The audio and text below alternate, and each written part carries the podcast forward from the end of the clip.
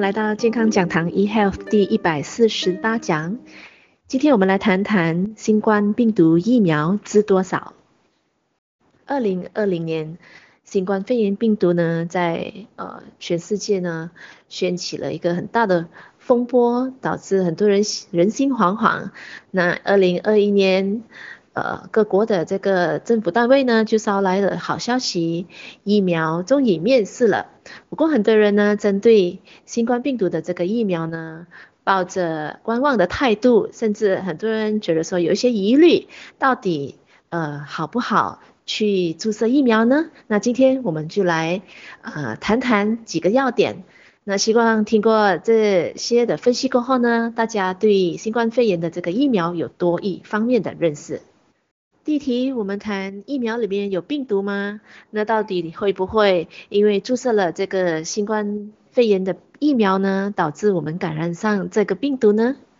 答案是不会的，因为呢，目前所研发出来的 COVID-19 的疫苗的话呢，里边都没有用活的病毒在里边。Pfizer 公司或是辉瑞公司或是 Montana 公司呢，它是用 Messenger RNA。制造出来的疫苗，所以呢，注册到我们身体里面呢，它是我们身体自己产生刺突蛋白，然后呢，让我们的身体自己产生抗体，所以呢，它里面呢是完全没有病毒的，只是它有是一小段的这个基因，我们叫 messenger RNA 在里面，所以呢，这样子的情况之下，它不会让我们感染上这个新冠病毒的。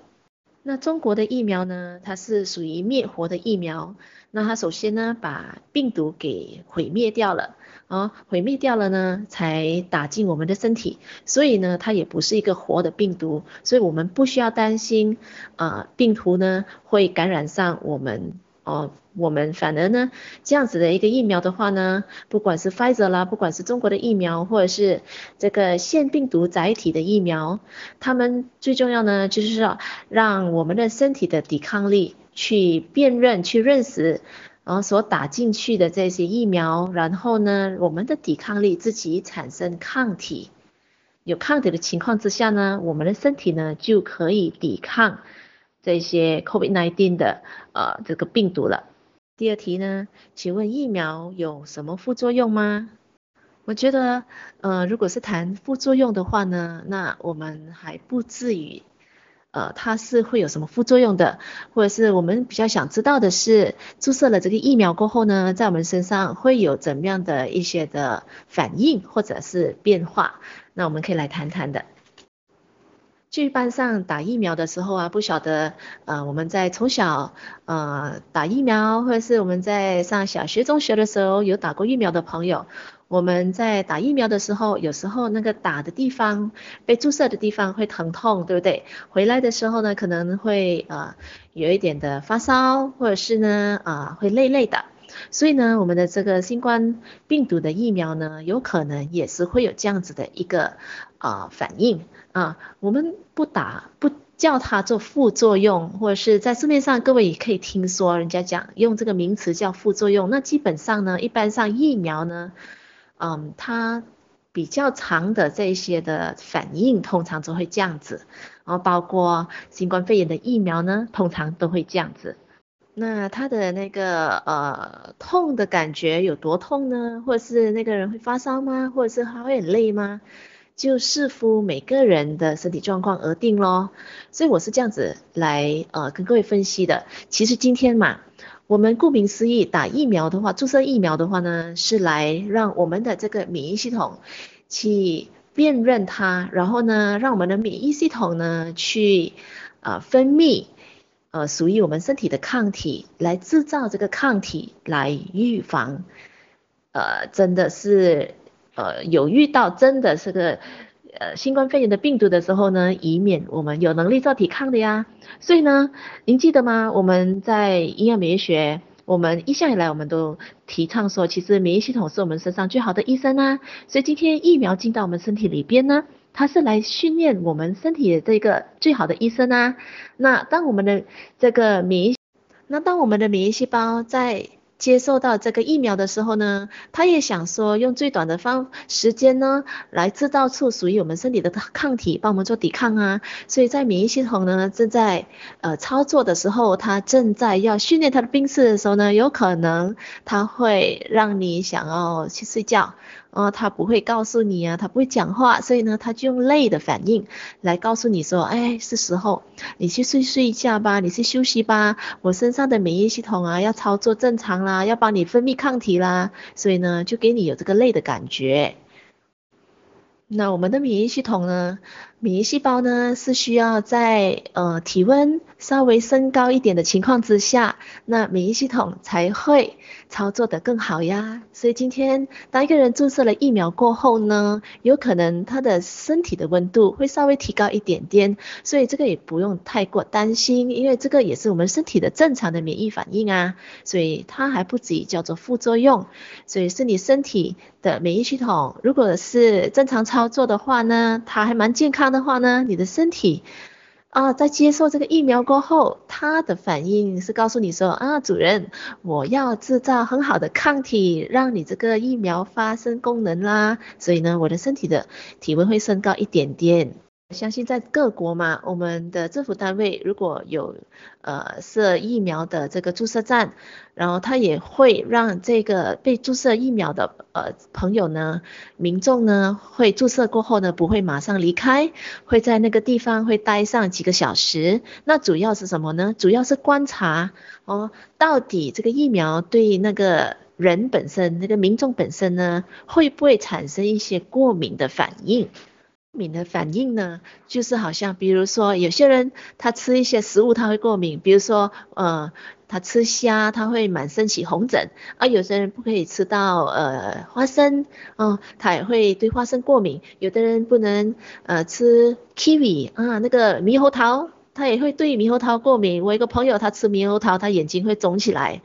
所以呢，这个叫做过敏。过敏的意思呢，就是当那个东西进去进入你的身体的时候，在半个小时、一个小时里面，那个过过敏的现象、过敏的反应就会显现出来，而且非常的明显。所以一模一样的，今天我们注射了这个疫苗过后，新冠肺炎的疫苗过后呢，啊，所以如果呢，在半个小时、一个小时里面呢，我们有呈现这个过敏反应的话呢，嗯。也可以，我们可以叫它做副作用。不过呢，各位您知道吗？过敏反应在注射任何的疫苗或是吃任何的东西，它也有可能发生。不过呢，发生的几率是一百万分之十一，就是说在一百万个人里面，可能有十一个人会有这样子的一个过敏反应。所以为什么很多时候就是我们注射了疫苗的时候，那我们就要确保那个注射的单位。会让我们在那边观察几个小时，主要的目的就是来观察，如果真的会有任何的过敏反应的话，当然注射的单位呢，他一定会准备很好的医疗服务，把这种的反应呢给缓解下来，所以呢会减低我们的这个副作用的。第三题，如果有自体免疫病或者是在使用免疫抑制剂的朋友，可以打疫苗吗？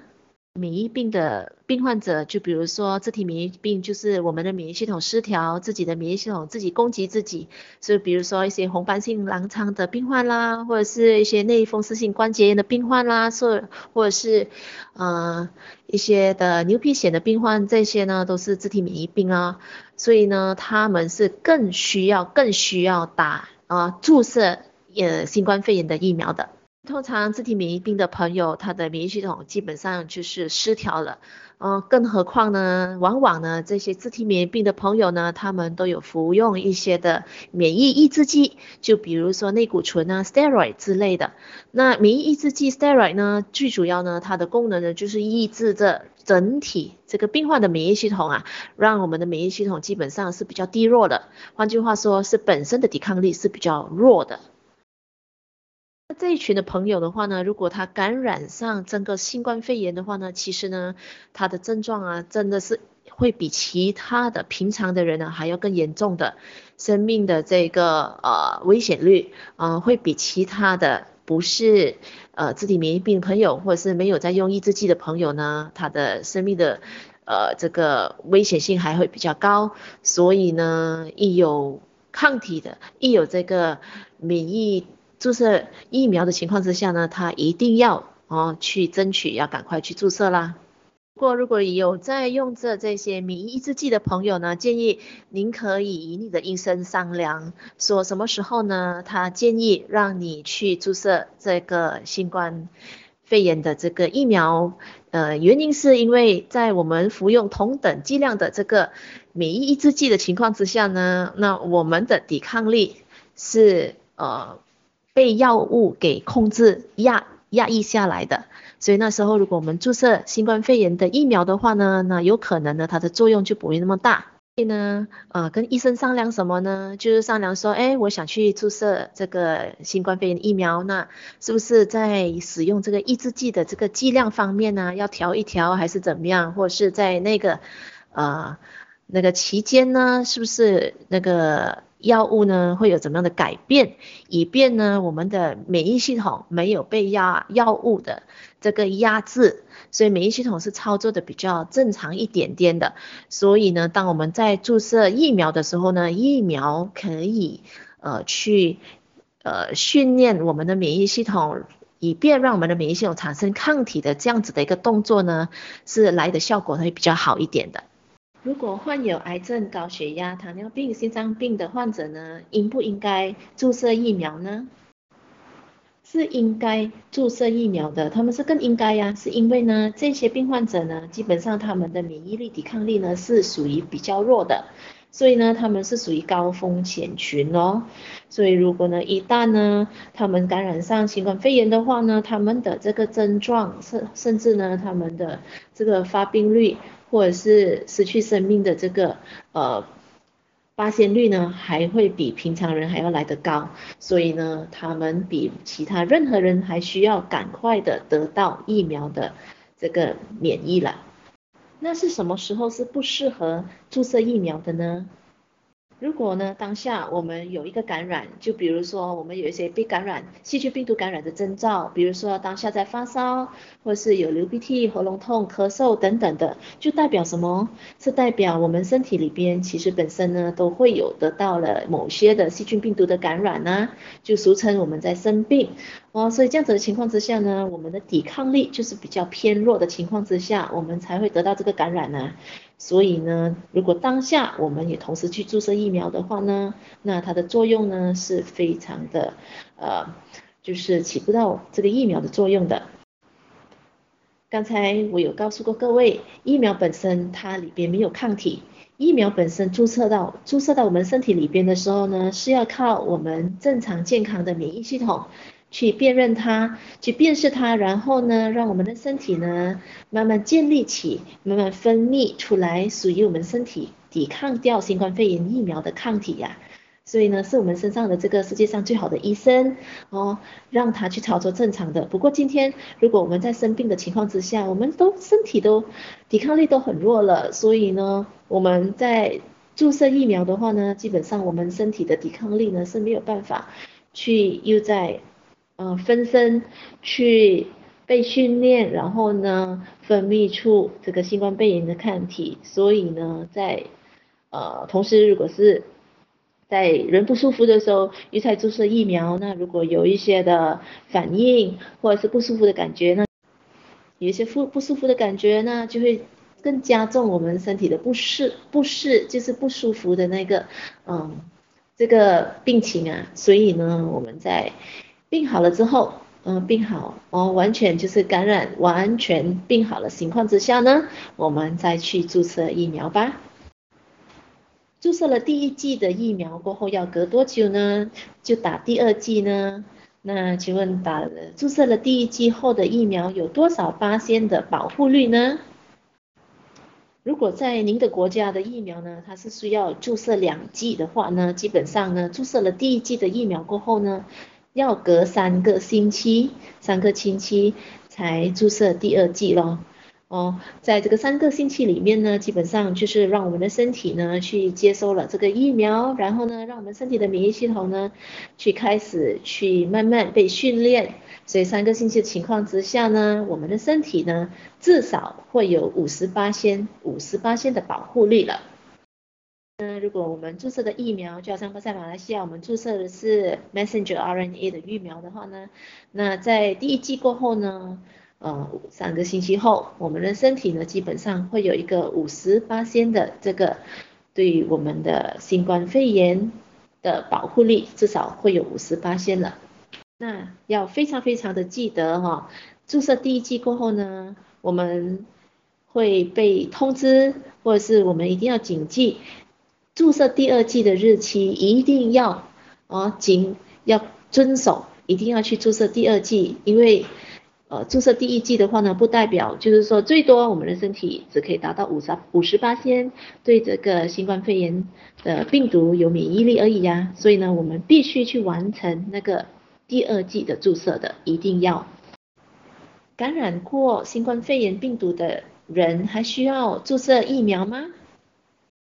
答案是需要的，因为往往有时候有些人他受到新冠肺炎病毒的感染，不过呢，没有人知道说到底他被感染的程度到底是多少。就比如说有些病人呢，他被感染的这个病毒，它的量比较多的情况之下呢，他当下他的症状就比较大。那大家也许会听到说，诶，有些人身上有检查到新冠肺炎。被感染确诊的这个病例，不过呢，他好像没有症状。换句话说呢，没有症状的其中一个原因呢，是因为他感染到的病毒的分量呢，数量呢是比较少的。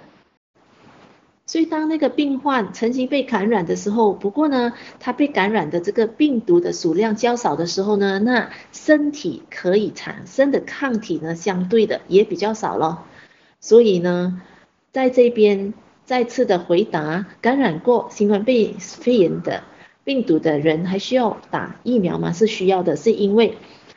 我们不晓得感染过后我们身体所产生的抗体到底足不足够，所以为了安全起见，感染过新冠肺炎病毒的病患呢，还需要去注射新冠肺炎的疫苗，以便呢身体有足够的这个防御，呃，这个。